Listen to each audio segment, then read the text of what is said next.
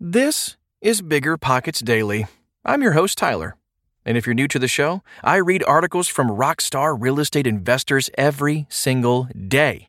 Because we know you don't always have time for long podcast episodes or audiobooks. Okay, almost time for the show.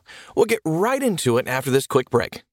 This show is sponsored by Airbnb. Did you know that a long time ago, before I ever started my real estate business, I turned one of my first primary residences into an Airbnb? And that's the extra income that I needed from Airbnb that gave me the confidence to go out and work for myself and eventually quit my nine to five job. And now I have dozens of Airbnbs all over the country. I've even partnered up with the old David Greene on a recent property in Scottsdale to take our portfolio to the next level. And of course, we host it on Airbnb. But you don't need to be a full time real estate investor to start on Airbnb. As a matter of fact, I was self managing 10 properties while working my nine to five job, so I know anybody can do it. Think about it this way you're looking for extra income and going on a vacation. Wouldn't it be great to rent out your space and let your property pay for itself while you're gone? I did this one time. I pitched my wife and my roommate, because we were house hacking, on the idea of renting out our home, and it paid for all of our expenses on a trip to Mexico City. So go and give it a try. It might just change your life, just like it did mine. And I really do mean that. Your home might be worth more than you think. Find out how much at airbnb.com/slash host. Meet Rent App, the seamless, secure, free way to collect rent. Built by a team of fintech veterans behind Square and Cash App, Rent App uses ACH bank transfers to deposit funds directly into your account. You don't even need to download anything. RentApp setup is straightforward for renters, and there are no apps for landlords to download. Both get peace of mind with a digital transaction history. That means no more lost checks, managing a dozen different payment apps, or even wondering whether payment was sent. Landlords say Rent app is the most convenient way to collect rent, and we think you'll agree. RentApp, the free and easy way to collect rent. Learn more at rent.app slash landlord. That's rent.app slash landlord. Seven Steps to Managing Your Money in a Volatile Economy by Whitney Hutten. Like most people who stepped off the Wall Street casino ride and into real estate, I did so because I wanted more control and fewer surprises. This spring, we have seen the end of the longest bull run, the deepest drop, and the best rally in the history of the stock market. And while we are starting to open America back up, I'm planning for more market volatility in the near future as we brace for more potential closures and a steamy political race. However, the stock market is what many investors have access to invest in, especially for retirement, and the stock market is on sale right now. So, how can you take advantage of some of the investment deals available now and those to come in the next few months, and do so in a conservative manner? I like to take a three pronged approach with my financial position foundation, growth, and momentum. Today, I will tackle foundation and growth. Your financial foundation. The first step to weathering a volatile economy is having a rock solid financial foundation to guard against uncertainty. If you were building a castle in medieval times, you would build a wall and moat around your land and dig a good foundation for your castle prior to investing in lavish artwork to adorn your walls. However, recent pandemic aside, many Americans have unfortunately focused on belongings first and we are learning just how many people have poor financial footing for weathering an uncertain storm. Here are a few steps to shore up your castle's foundation. Number one, track your expenses. We've all heard this advice. I'll take it one step further and say it must be real time and seamless. As Tony Robbins says, where focus goes, energy flows. Monitor your expenses on a weekly basis if you are just starting out, or monthly if your plan is dialed in. Number two, pay yourself first and make it automatic. Make automatic transfers into your savings accounts immediately when your paycheck hits. This will keep you from spending the money. To amplify your savings immediately, eliminate any destructive expenses and reduce consumptive expenses not aligned with your values based spending plan. Number three, identify and lower or eliminate the four I's that will destroy your budget. The four I's are interest, investment fees, insurance premiums, and your IRS bill. Number four, feed your emergency fund. I see so many investors who want to leap into investing without the proper reserves in place.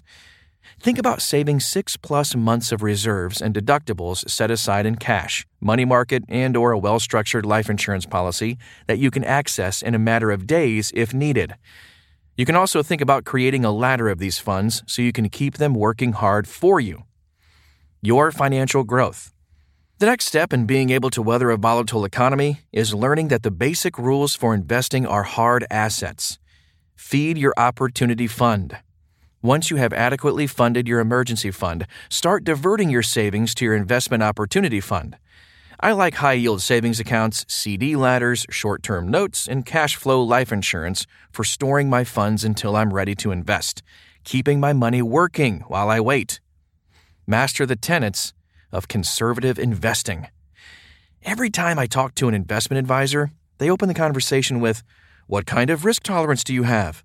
Over time, I've come to realize that to remove risk, my investments need to do four things for me. One, preserve my capital. Rule number one, don't lose money. Two, create stable cash flow. If the asset kicks off income that exceeds the expenses of holding it, I won't have to sell when the market is down. Number three, offer a reasonable chance at appreciation. If I can force the appreciation or equity of the asset, even better. This is why I love BRRRR. Four, produce tax benefits. If the IRS is incentivizing me to invest in the asset, like real estate, it's a relatively safe bet. I'll get some sort of support in times of an economic crisis. Don't speculate. At this phase, investing should still be rather boring. The name of the game is creating cash flow and reasonable chances of appreciation. I don't use these buckets of funds to invest in momentum assets like the stock market or development deals. Instead, I invest in hard assets like real estate or ones backed by a hard asset like notes. These tend to be more illiquid and not as volatile as the stock market. Additionally, I can leverage all four tenets of conservative investing and employ other people's money, like the banks, to purchase the asset. At this stage of investing, the main goal is not losing money. But there's a caveat. I realize you may only have access to the stock market to invest in as you build your path. If you want to invest in the market, stick to a broad based index fund to spread your risk, keep your fees very low, one of your I's, set it and forget it for 6 to 12 months until you need to rebalance. If you are super nervous about market drops, set stop loss limits on your portfolio. That will move your assets to cash in the case of sharp drops. Set alerts on your phone for when these orders are executed, because you will then need to go in and set a buy order for when the asset starts to go back up. Resist the urge to try to time the market, as you may end up catching a falling knife. Ladder your investments. The last thing I want is all of my assets maturing at one time. This mainly applies to notes, syndications, and property with bridge debt on it. By laddering your investments, you can spread your risk of investing out over time. My ladder looks something like this long term, 5 plus years, mid term, 3 to 5 years, short term, 6 to 12 months, cash, less than 6 months. Open lines of credit when you don't need them. While you may not think that opening a line of credit directly relates to investing in a volatile market, if done responsibly, having lines of credit can be advantageous to smooth cash flow issues or take advantage of investment opportunities. You should only do this if you are responsible with credit and it won't adversely affect your credit score, credit utilization, or debt to income. Here are three areas of opportunity 1. Opening a HELOC on your primary or investment property. 2. Opening a business line of credit. 3 opening a low or 0% APR credit card for your business. Wrapping it up. As I've navigated these two tiers in the past few years, I've realized a few things. I have stored my cash in a hard asset that doesn't go to zero dollars. I have more cash flow coming in every month to smooth my investing ride. I sleep better at night, knowing the value of my assets won't drop by 20% in a day. I'm partnered with the IRS to lower my tax bill, allowing me to accelerate my wealth growth. Most importantly, I have more control over how to manipulate the business plan around the asset. With that type of control comes greater responsibility, which isn't for the faint of heart. To manage your money in a volatile economy, you have to proactively put yourself in a position to mentally and economically manage the unpredictability of the market cycle. Because volatility happens, it's a guarantee, like death and taxes. That's this Tuesday's show.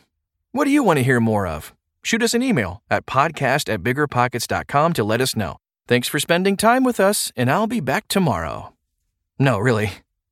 If I'm not back tomorrow, something's seriously wrong.